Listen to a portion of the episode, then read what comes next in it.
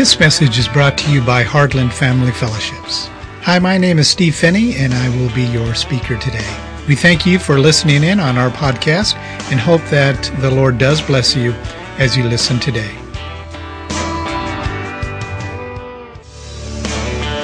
The title of our message today is Coming to the End of Self. Knowing this, that our old self was crucified with Him in order that our body of sin might be done away with, so that we would no longer be slaves to sin. Romans 6 6. What happened when Jesus went into that water? Now, I find it kind of interesting that Jesus Christ, the Son of God, who is God, who actually is the being that we serve and we worship and we exalt, had to go into the water, had to be baptized, had to walk out of the water, and stood there on the edge of, of, of the river and asked for the Holy Spirit to possess his mortal body. Those are the actual steps of salvation. But why Jesus Christ? Why did he have to go through it? There was no sin in his mortal body. Answers? What's that? Do you, yes. Do you, do you know the, the reality of actually the, the statements that are being made about co crucifixion? About co burial? And about co resurrection and about coexistence at the right hand of the Most High, that means that Jesus Christ Himself, our husband, had to go through absolutely every single step that was required of us. The only difference is he took everyone's sins on and he literally became sin. So that we could completely come out of that water 100% clean. And we have to talk about the details of that today. These aren't just these aren't just interesting theological passages. This is this is the real life. This is where the life of Christ hits the road. And this morning we're going to be talking about the details, which is like the rubber on the wheels. Without this, there's absolutely no way that any Christian can live the victorious Christian life. It is impossible. If they do not understand co crucifixion, they cannot understand co burial. If they don't understand co-burial, it is impossible for them to understand the power of co-resurrection. That means they cannot understand the power that's inside these hands as a believer. Someone tell me what they used to do with the snot rags from Paul's pocket. Huh? Yeah, he'd literally take out a, a, a, a, napkin, which was a snot rag, that he blew the dust of the desert in. They would take napkins out of his pockets. And they would take these napkins to people, and people would touch these napkins, and they were healed. You see, Paul understood the power of resurrection because he understood his co burial with Jesus Christ because he embraced co crucifixion. You cannot have the power to live daily without understanding the power of death.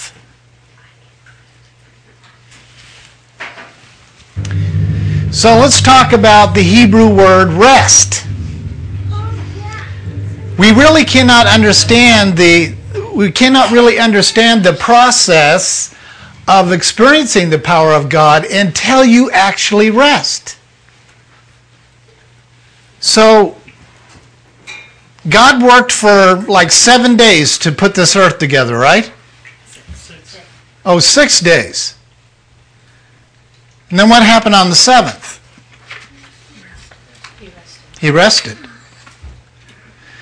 And here's what it means in the Hebrew is to return to the cross. You have the uh, to actually get the definition of rest, you have to read these two word pictures together.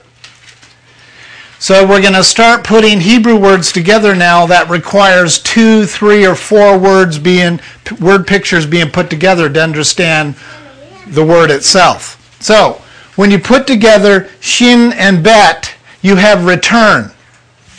And if you remember, tav is, is the key word picture in Torah, the cross. So to rest is actually to return to the cross. So now, if I am anxious for something, and by the way, there are many people. The reason why I wanted to show you that, that clip earlier about these these two Christians, you know, doing all the Christian things and saying all the Christian things and and but as soon as they put their hands down, they enjoy their relationship with each other, but they treat Christ and their relationship with Christ like he's some kind of memorized book. That is 99.9% of the Christian life. They don't handle Christ like he is a real husband, a real person. So they fake it. So they say stuff like, well, be anxious for nothing, but in everything by prayer and supplication, I will let my request be made known unto the Lord Jesus Christ. And they sound so right. And they sound so right on. But in reality, they don't know how to experience the power of Jesus Christ.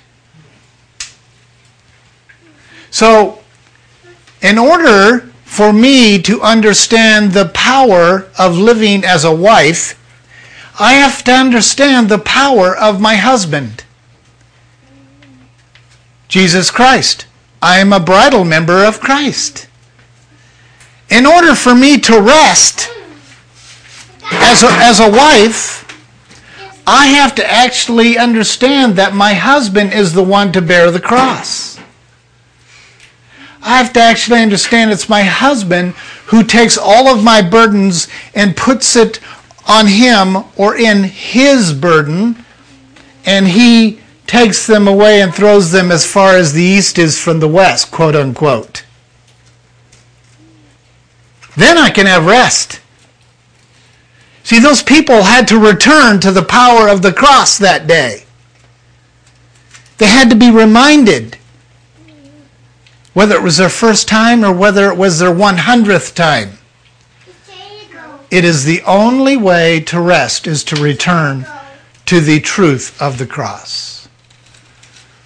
But that's not all. Hebrew has another word, which is really two words, which is to rest. It's the active pathway of getting to rest, and that is what comes from the life that was nailed. So now I go to the cross, and Jesus says, Come unto me, all of you who are weary and heavy laden, and I'll give you rest. Did he not say that? Yes, he did.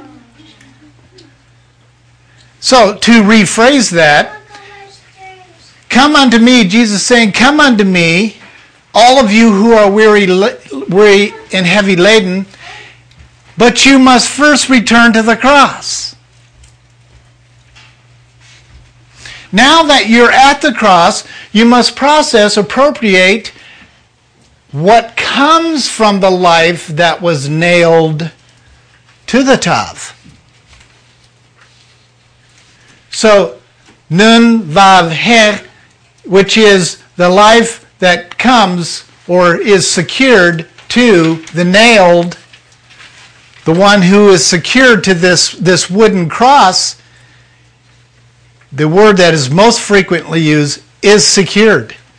He cannot ever, or nor can anyone, reverse what was done. It is a secure action that takes place and the reason why that the Catholics kept Jesus on the cross is because their theologians can actually read what you're reading. So they kept him on the cross. Because they wanted the people every single Saturday and Sunday looking at this and realizing that's where it's all at. And in reality, it's only the beginning. But we must return to it for our sake, not for Christ's sake. We're not to re crucify him every single Saturday. We are to look at the life that comes from that what was nailed to the cross. And as you know, there is a whole lot that came with being nailed to the cross that day.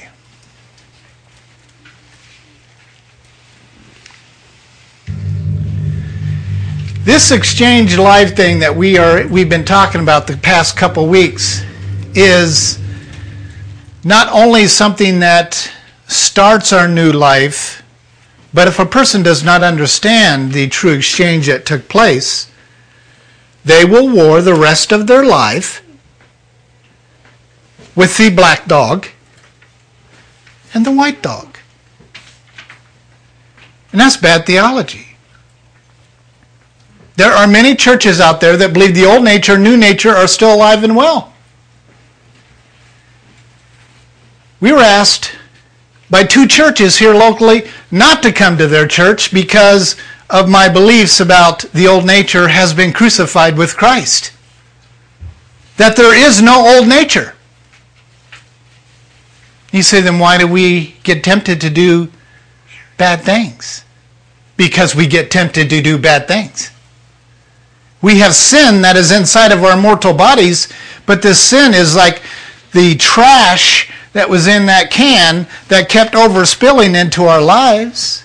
The reason why that we have to have renewal of mind is because our mind has been damaged by the memories of sin and sins that we've committed. So we have to have renewal of mind.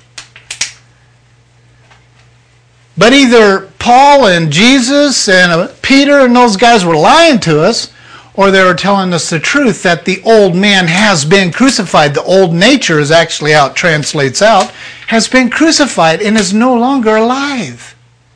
It's dead. So we got to kind of look at, well, what's really going on here then? Ephesians 4, verses 20 through 24 say, but you did not learn Christ in this way, if indeed you have heard him and have been taught in him, just as the truth is in Jesus, that in reference to your former manner of life, you lay aside the old self, which is being corrupted in accordance with the lust of deceit, and that you may uh, be renewed in the spirit of your mind and put on the new self which is in the likeness of God, has been created in righteousness and holiness and truth. There's so much in that one simple passage, it would take a week to preach it all out. You see, Jesus is the truth. He, truth, got nailed to the cross. The way got nailed to the cross. The life got nailed to the cross. And the whole, when that happened, when the way, the truth, and life to all of life, e- eternally, past, present, future, when all of that got nailed to the cross that day, there was absolutely not one molecule of life that could sustain itself, and that is why the entire world went dark. Do you understand that? The way, the truth, and the life got nailed to that tree that day, and all of light, all of life went dark. It could not sustain itself because its life source Jesus Christ, the betrothed one, truth, has been put on the cross. Without him, there is no life. There's no light. There's nothing but a black hole in space. And people are going to realize that one day. Hell is not going to be a party scene where everyone's sitting around tattooing themselves. It won't be. Everyone will have their own dark pit. And they will not be able to have any type of communication comes from the actual Hebrew word oneness. There will be zero oneness in eternity for them. They will be in a black hole by themselves with no ability to have any type of communication with any form of life because there is no life. That's what hell will be. Satan himself will be falling endlessly into a pit of darkness. He will not even be able to enjoy his followers. The debauchery, the sin, the muck of his followers, he won't even be able to get in touch with it. He will be descending into his lower pit forever. And in each one of these hollow, empty black holes is going to be gnashing of teeth and fire and a, a, a constant thirst and never have it. And all they'll experience is one of the 13 names of Satan alone. The alone one. The independent one.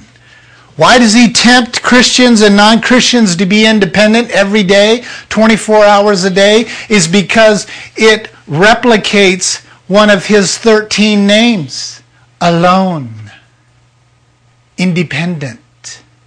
Oh, you'll get to be your own God of your own little pit if you're unsaved. But there will be no one to rule, not even yourself. So, yeah, just this piece, betrothment inside Jesus. Truth from Hebrew means betrothed. Truth, troth. Engagement is in Jesus. He's actually giving us the gospel here. To be engaged, you have to be engaged in Jesus. So, anyone who is of truth is someone who is engaged to Jesus Christ. Anyone who is of the lie, which is another one of the 13 names of Satan, is engaged to deception. And right here, lust of deceit. The old self was, and for some people, is engaged to deceit. Another one of the 13 names of Satan. So you just lie, lie, lie, lie, lie because you are functioning as the one who you're engaged to. So to be engaged to Jesus, you get everything that Jesus has. You get engaged to Satan, and you get everything that Satan has past, present, and future. See, when I was transferred out of my old deceitful self nature and transferred into the kingdom of light. And now I'm standing in eternal life, forever that way, forever that way. And here I am, 16 years of age, being transferred into the kingdom of light. When I look into my rearview mirror, I actually am supposed to see the life of Jesus Christ. When I look into the future, I am supposed to see the life of Jesus Christ. When I look into my present, I am to see the life of Jesus Christ. So what was true about him on the cross, I look in the rearview mirror and see him on the cross. it is true for me. That's how it happens. When I look into the future and I see the life of the of Christ in the future, which Revelations and Ezekiel and those passages give me a, a glimmer of, I'm seeing me. So when John was brought up into the heavens and given the eyes of the Spirit, he saw himself a couple thousand years later. That is amazing to me. He also was able to turn around and see the fiery pits of hell, eternal, the darkness in which Satan came from. Before this earth was made, because of a decision he made. So when God created that pit, that dark hole, he created that pit, that dark hole that is forever going to be a dark hole from the moment Satan decided to choose to try to be God, alone, independent. God with a little g. I'm going to show you a video clip next week of pictures from the Hubble. I took my grandson into the the uh, Space Museum in Hutch, and they have this video which doesn't mean they got it from God GodTube, but God GodTube probably got it from NASA. But it actually proves there are borders to our universe. You can see when the stars stop. That, that thing is so far out there. You can see that things have been created. And there is just massive darkness after that. When God's done with this globe, He will take it, since it's a footstool to Him, He will take it and He will boot the earth into quote unquote outer darkness. The, every star, if you remember Revelation and Ezekiel, every star will be turned out. Pure darkness. There is no way John or anyone else can clearly describe that routine. That, that scenario that is coming. It is so incredibly dark. And this new earth that Jesus Christ is working on right now, there's so much arguing amongst theologians over this new earth about rebuilding this one couple of our good friends who are authors believe that one. Versus a brand new earth. And this earth, if you understand the fullness of the gospel, this earth is not going to be in darkness. It will be in pure light and there will be no purpose for a sun. The very life and light of the glory of God will light the earth. No stars. The stars were put in their place for two reasons. One is to shed forth redemptive light. Second is to show Abraham the number of descendants from his seed.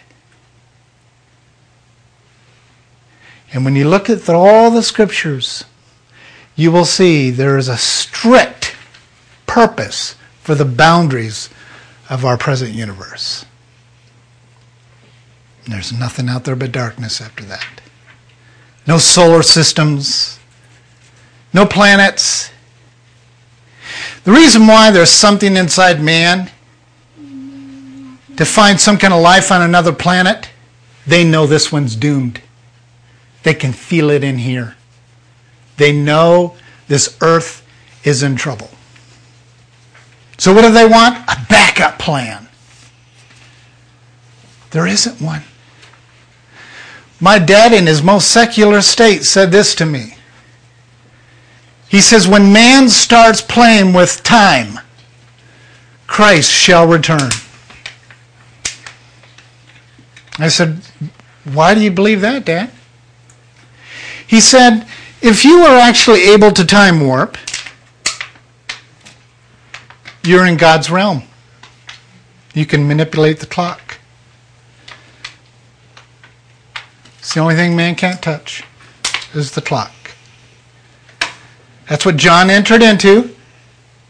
A domain that God doesn't even get bothered by anything in the past, present, or future. Well, we are very close to time warping. We have a very dear friend who is a is a special forces flight. What do they call pilot? And we asked him one time. Him and his wife. His wife worked at NORAD and all this secret stuff, and he was a special missions pilot to the newest cutting edge aircraft that won't be talked about for another 30 years. And I asked him before he went off to the Middle East to do some fighting and practicing on one of these with one of these new aircrafts. I asked him, how close are we to actually time warping? She got up and left the room. She wanted, ah, la, la, she wanted no part of if her husband was going to say something. Well, he is such a man of integrity, he didn't answer me. But he did say this. He said, Steve, time is, I mean, uh, speed is no longer an issue for the United States Air Force. It's what happens after the speed. In other words, traveling light speed is no longer an issue. Our technology has arrived at it. Back in the 50s, my father was dematerializing stuff in, in England. So there's stuff being played around with the edges of God's domain that is even behind one of the reasons why God comes, Jesus comes, to stop it all. Because man is getting so crafty, so smart, so alone that he is tampering with the edges of the clock. And as soon as you pass that clock, you're in the domain of God.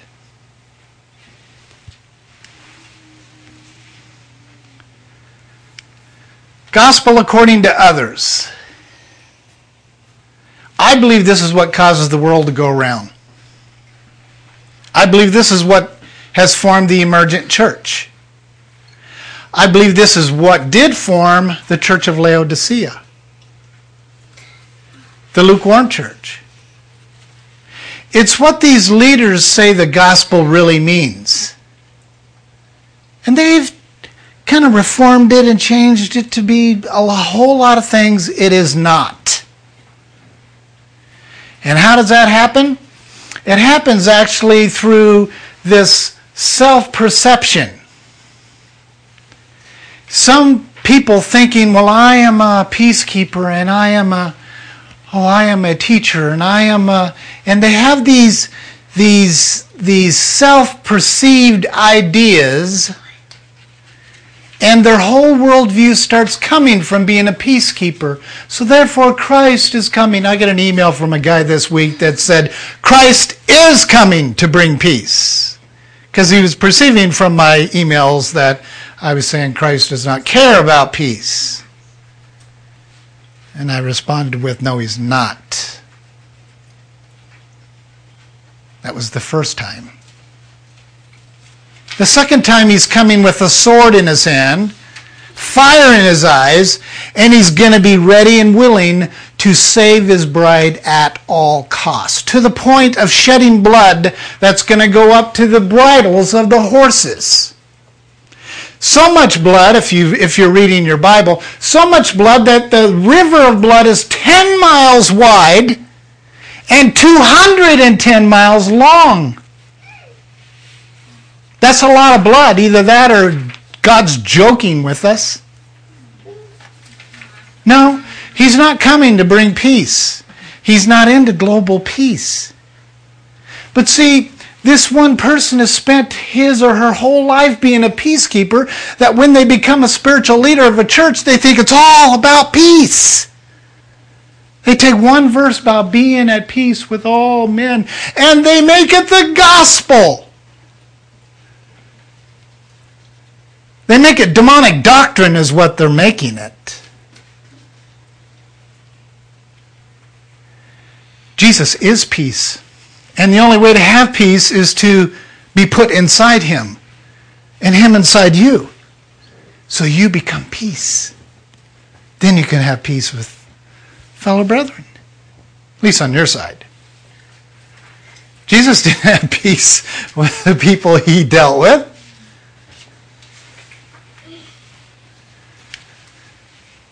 So here's the model of man. We have the body, the soul, and the spirit.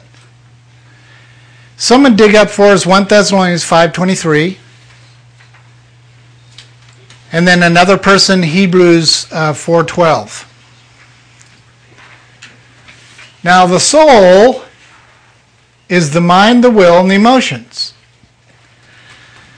Now I'm going to use some terminology here of dichotomy and trichotomy. And these two churches I am referencing here locally use these terminology and they know exactly what it is that they mean by this. But a trichotomist is myself, and that is taking 1 Thessalonians 5.23 quite literally. Whereas they believe they are dichotomist, which is the soul and the spirit are the same thing. Therefore, the old nature can still stay alive. It's a very subtle deception. There's a Bible translation out there, and I'm not going to be ashamed to say it. It's called NIV. NIV theologians purposed to ignore the scriptures that talked about trichotomy. The theologians believed they were dichotomous and they believed that the soul and the spirit are the same thing. So in as you read Romans 6, you won't find the same thing in that you will find in NASB or the King James or the New King, King James or ESV. You won't find the same thing because they have put these two together as one to keep the black dog alive. And that's why we're waging war. Well, no man can serve two masters. It's not consistent with full scripture. The soul is the mind, the will, and the emotions. It's our psychological part of us. Who has 1 Thessalonians 5.23? Now may the God of peace himself sanctify you entirely, and may your spirit and soul and body be preserved complete without blame at the coming of our Lord Jesus Christ. Now the interesting thing is, is each of the translations they cannot ignore this in the Greek because the Greek actually uses three parts. So there are a couple passages they didn't mess with because it would really be classified as adding or deleting from the Word of God.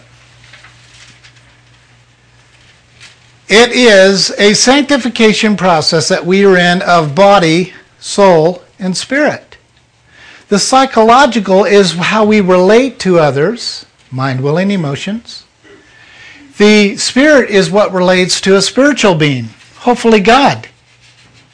But it also is what relates to Satan.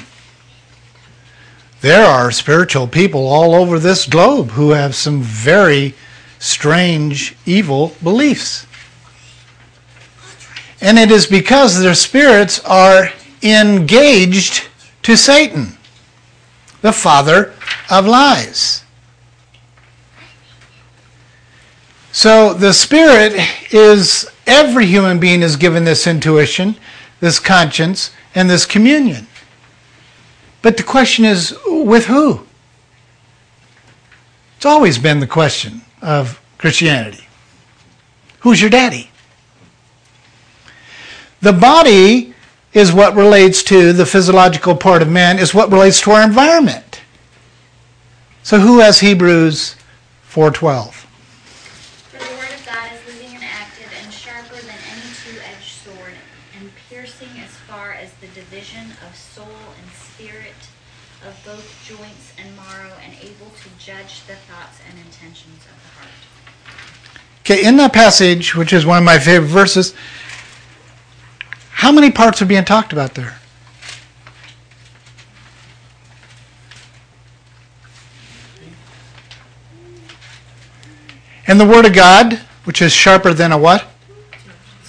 Two edged sword, which is literally able to come in and divide what?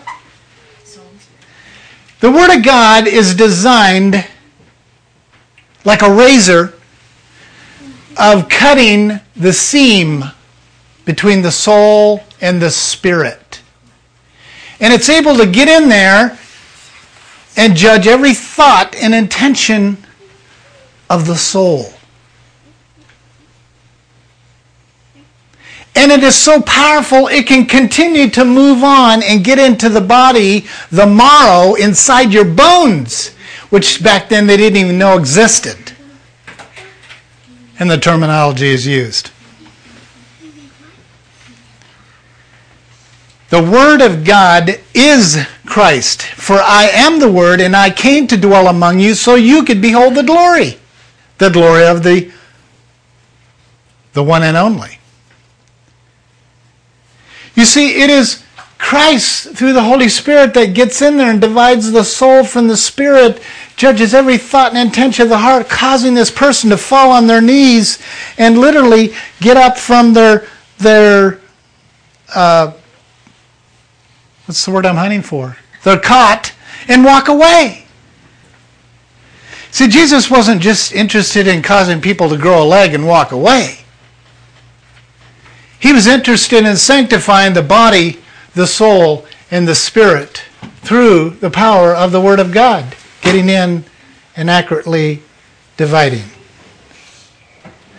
This Adamic nature, this old nature, has to be crucified with Christ.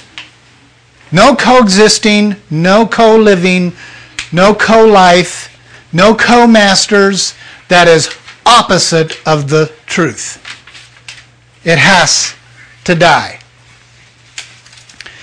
Once we, we become born again, we're given salvation. We're given the assurance of our salvation. We are given security. Secured to the cross. Well, if all the terminology we've been using the past three weeks about being secured to the cross is truly secure, and we have been co crucified with Christ, we are secure in our salvation. We are secure in what happened on the cross. We can't pull our hand off from those nails, which is our sins, remember? And when Jesus consumed the nails, the Hebrew, he consumed our sins. That's why he became sin.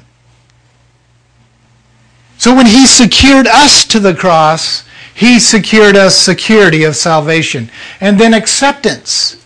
For he is accepted in the beloved. Ephesians chapter 1, 13. He's made us accepted in the beloved. And it's after you heard the gospel of your salvation this happens. In fact, I'd like to have someone look up that verse, those verses for me. I believe it does start at 13. It might start a little earlier, but Ephesians chapter 1. And then I will continue on and explain total commitment.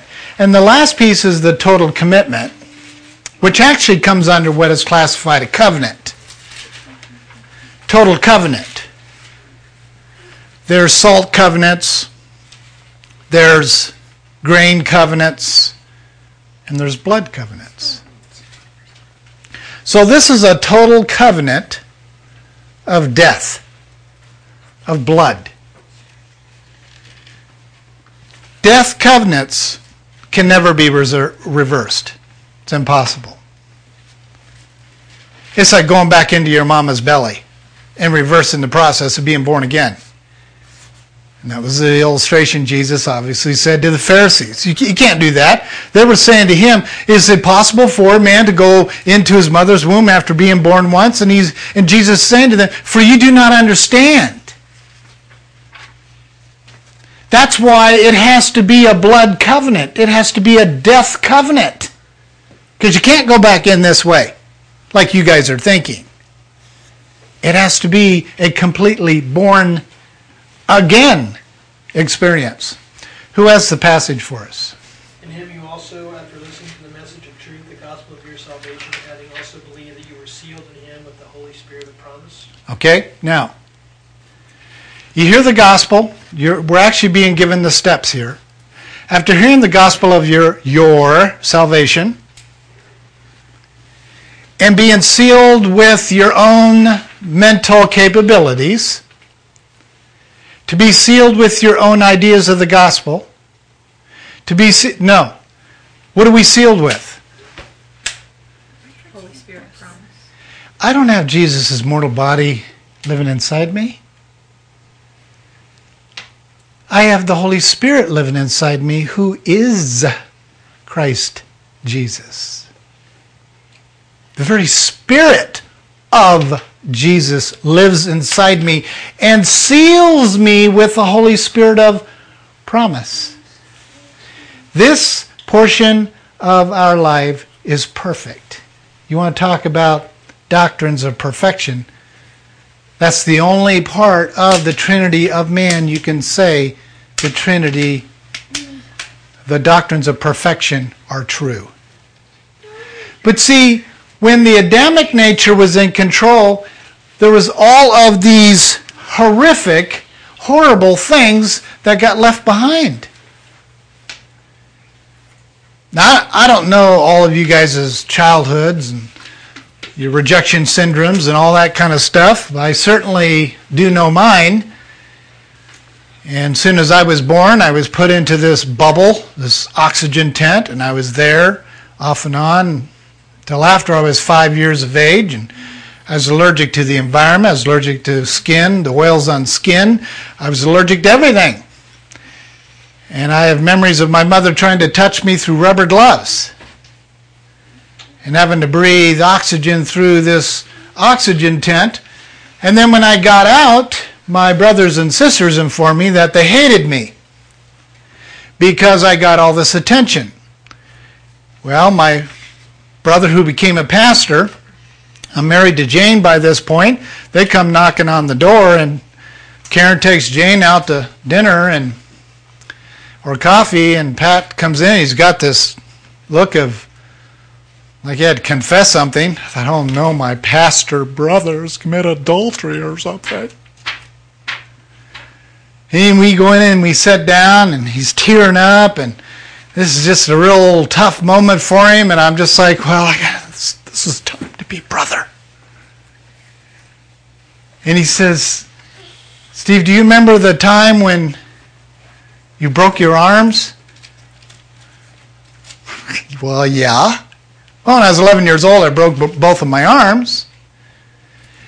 This arm was here and here, and this one was here and here. And I thought it was just a simple thing of falling out of the tree swing, and when in reality, he untied the rope. And he confesses to me that day that he was trying to kill me. Okay, we're grown men, and I'm a little bit shocked here, and I have struggled my whole life with inferiority, insecurity, inadequacy, guilt, and worries, doubts, and fears, and whatever. This is why I was attracted to Charles Solomon, who is the man who God gave these diagrams to in the 70s. Because it spoke exactly what I was experiencing. And after that confession, he says, Remember the time when I was chasing you around the house with the shotgun and I finally put you to the ground and had my foot on your chest and the shotgun was in your face? I said, Oh, yeah, I do remember that one. In fact, in fact, I said, Pat, I remember the double barrel shaking. He says, The gun was loaded. And he went on and confessed some other things and whatever. And I realized that the inferiority and insecurity and inadequacies that I was experiencing was true. I was hated.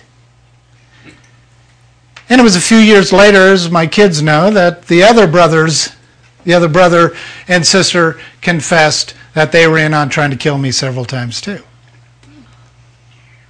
So my whole childhood was filled with insecurities and impurities and, and, and abuse and on and on and on and on. Satan, because Christ wasn't here yet, my old nature was empowering my soul. So therefore, it was confirming all these inferiority, insecurity, inadequacies as truth.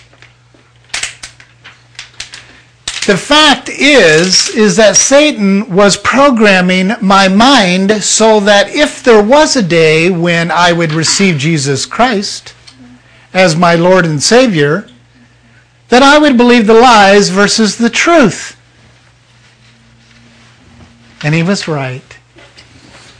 Even after getting saved, I suffered years of believing this as truth and this as some type of cosmic idea of maybe I'll get it after I die.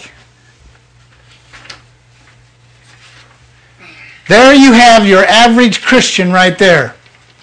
So, all Satan has to do, even after I accepted Jesus Christ into my life at 16 years of age, and he goes, oops, there goes another one, he can count on the programming that I have in here. And that's why renewal of mind has to happen after you're saved. The exchange. So all he has to do is create a few family problems, money problems, work problems, and bring that attack in here, and it creates frustrations. The result of frustrations is always hostility. And if I haven't told you before, I will tell you today. The Greek and Hebrew definitions of hostility is a refusal to be hospitable, to share in companionship. It comes from one of Satan's 13 names alone. Leave me alone. So when people get frustrated, it attacks self, not Christ. It attacks self, and their response is hostility. Leave me alone. And actually, what the person is saying, if they stopped and thought about it, they're saying, let me go to hell. You want to know why one of the common words is to go to hell when you're upset at someone? and these words come out of these people's mouth is because that's what the soul is crying out. The flesh life, self life that mirrors the image of Satan, it get, says, I am alone. Leave me alone so I can do these things. And that can happen even if you're a born again Christian. If you lose sight of the old nature, have been crucified with Christ. And the, and the Holy Spirit's just kind of sitting off here to keep its promise, being sealed with the Holy Spirit promise. If I think for one minute that this garbage is going to affect the stuff in my spirit, then I am deceived. Nothing's going to penetrate the spirit. Nothing. The scriptures don't say the Word of God comes in and divides the soul from the spirit to come in and judge the spirit. It says the Word of God comes in to divide the soul from the spirit to judge every thought and intention of my heart so it can renew it. So, all this stuff starts building up and it dumps into the body. And we start getting tension headaches. We start, our bodies just start wearing down by all of the garbage that is in our soul. So you have Satan attacking from the outside to affect the, the body, like allergies and blah, blah, blah. Then you have him attacking through getting you focused on your self life. I am the king of my own darkness. No, you're not even the king of your own darkness. But that's what he wants you to think. Is every person is king of their own dark place. And in reality, they are being controlled by another dark force. So all this stuff mounts up, dumps into here, and creates more bondage for the body, and so that the self life can continue to remain hostile, alone, independent, arrogant, so that you will continue to commit these things that he knows, Satan knows God will take action on. And he will. I don't care who you are. You could be Billy Graham. If you got a list like that going on, he's going to take action. So Satan's counting on that. He, he knows this is perfect. But as long as self thinks I am the king of my own darkness, this will rule his or her life. And then he's got him. Even as a Christian, he's got him in the clutches of his own darkness. Well, God doesn't want us living there. He wants what is true here to overflow into the mind, the will, and the emotions so that we experience the unspeakable joy instead of inferiority. We have His mind instead of, well, my opinion on that topic is. God doesn't care what you think. I'm sorry. I don't mean to sound too rude, but He doesn't care what you think. He's not interested in coexisting with your mind. He's not wanting to help your mind feel peace and accepted and think it's a part of his existence. The minds have to exchange. He's to take my mind, stuff it in his black bag, drag it out, and throw it as far as the east is from the west, so that I may have his mind, Philippians 2 2. I must have his mind to think every day. My mind is depraved, I'm sorry. The old nature messed it up really bad. So now we have his peace, his strength, his resources. The self is being appropriated as crucified with Christ. Christ, through the Holy Spirit, is the one doing the controlling. Therefore, I get the fruit of the Spirit love, joy, peace, patience, and long suffering, etc., etc. Anytime you bump into a Christian who prays about one of the fruits, they don't understand the exchange life.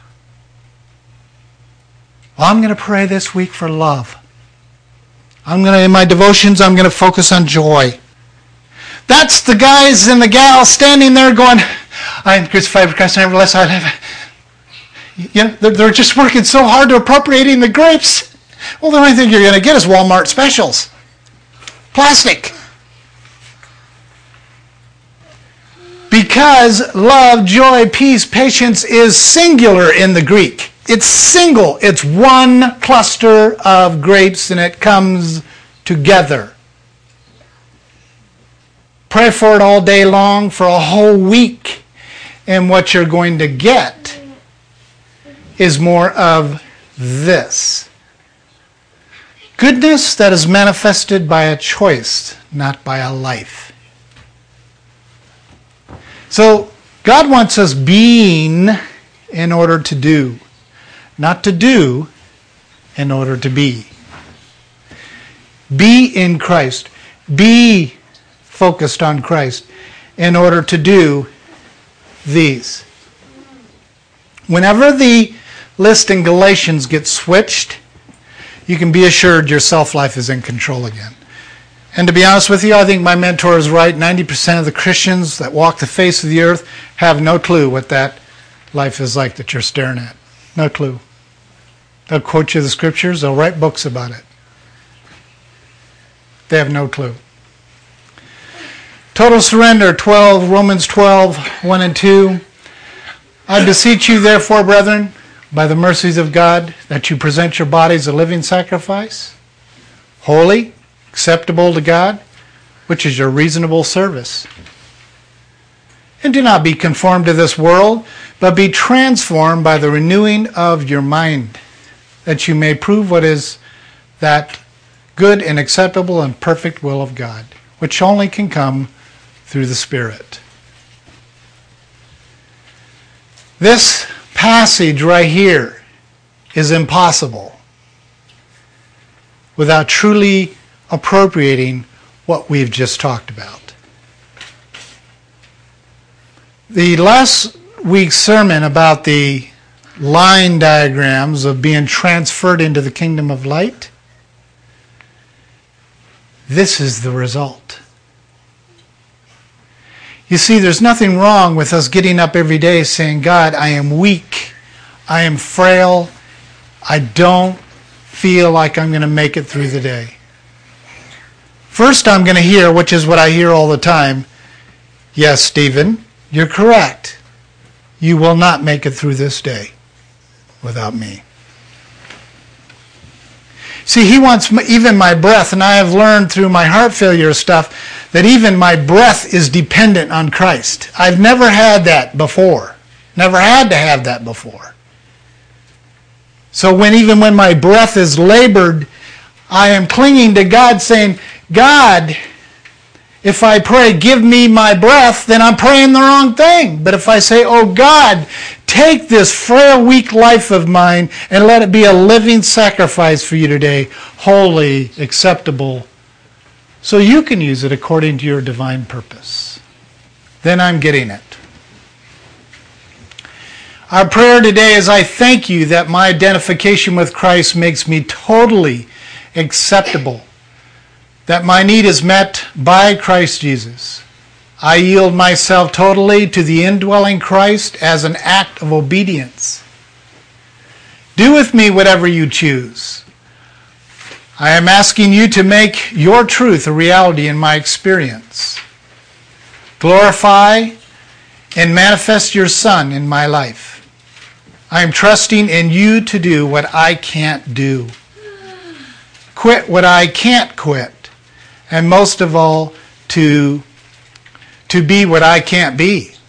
And I thank you for renewing my mind and healing my damaged emotions as you transform my life and live your life through me. I thank you for saving me from sin and from my wicked self, and for the victory which is now mine through him in Christ's name. If you look at the Hebrew like we did today, in order to enter that rest, we must enter to, into the cross. Therefore, co crucifixion and all the scriptures supporting co crucifixion is Jesus, is God the Father saying, That's how I made it possible for you to enter into the cross. You're literally there in the cross with me. Now you may have rest. I'm telling you, those who do not understand co crucifixion have fake Christian lives. There's no other way to put it. There's no other way. And I know that's offensive to a lot of churches who are performance based and who are into works and who are into doing the right things and being obedient and all of that. I can't be obedient without his obedience. I can't. Well, classically, it takes three days to deal with the sin of stubbornness. So that's why I cannot expect as a preacher to have you guys walk out today transformed by this message. It should make you mad. Either because you've been lied to your whole life or because you're fighting it. But stubbornness, you got to understand this. Stubbornness is the same Hebrew word as witchcraft. It means born of Satan. Stubbornness. Someone who is stubborn is someone who's born in witchcraft. I must have control. So when, when he said in Numbers that sin, that stubbornness is as the sin of witchcraft, divination, that's what's being communicated. And it takes three days typically to break someone down with a piece of truth. Jonah had to be in there three days before he had this prayer come out of him. Jesus had to experience it three days of darkness. A stubborn person is more interested in witchcraft than they are in the life of Jesus Christ. And there is stubbornness in this room.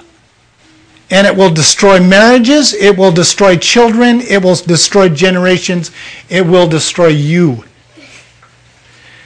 And witchcraft says, I must be in control. And God usually says, then let it be. Remember at the end of that little clip when Jesus stands there and goes, okay, this is the way you want it. Jesus does let Christians have the kind of Christian life that they want to have because they demand stubbornness. But it's not his will. This is the kind of life, folks, right here, that God is asking of all of us. Right there. Not I. but Christ.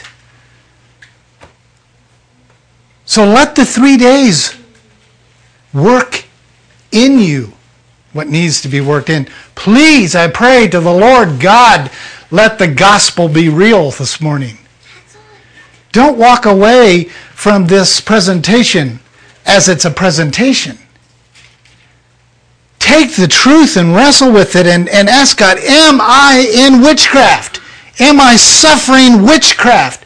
And if I am, show me where, that I may let go of the craftiness of Satan. Self control. The only kind of self control you'll have that's victorious is by one of the grapes, remember? Self control, which is spirit control. Any other kind of self control is evil.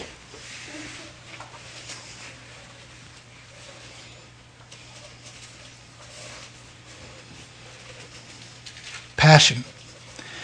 Passion of the Christ. True passion. Is deliverance from self. And I am not afraid to say Steve Phinney's self life is the exact mirrored image of the face of Satan. It is. And I refuse to buy into the old nature being alive. I will not. God dealt with that graven imagery, gave me a new face, new life, so that I may stand in front of the mirror and even moments after sinning, and God will still say, You are my chosen one. You are my holy one. You are my beloved. You are mine. But Lord, I just sinned. You are mine. You labor me by putting your sins before me over and over, but he will continue to keep his promise and stuffing them in the bag and going into the water and purifying us. Father, I pray in the power and authority of Jesus Christ to take this message. God, that you would run it deep in our souls that you would chase out every form of stubbornness. And God, you would just cause us, cause our mind, our will, and our emotions to respond to truth. And Father, I pray that this three days that typically truth needs to accomplish its will, I pray that in these three days that we would sooner or later, Father, let go of any form of stubbornness that is inside of our hearts. We love you so very much, Lord, and we pray for the truth to be uh, bred into every pocket, every corner of our, our mind, our will, and our emotions, and even in our bodies. May the truth of the Spirit fill us up completely. We thank you, praise you, and honor you in the precious name of Jesus Christ. Amen.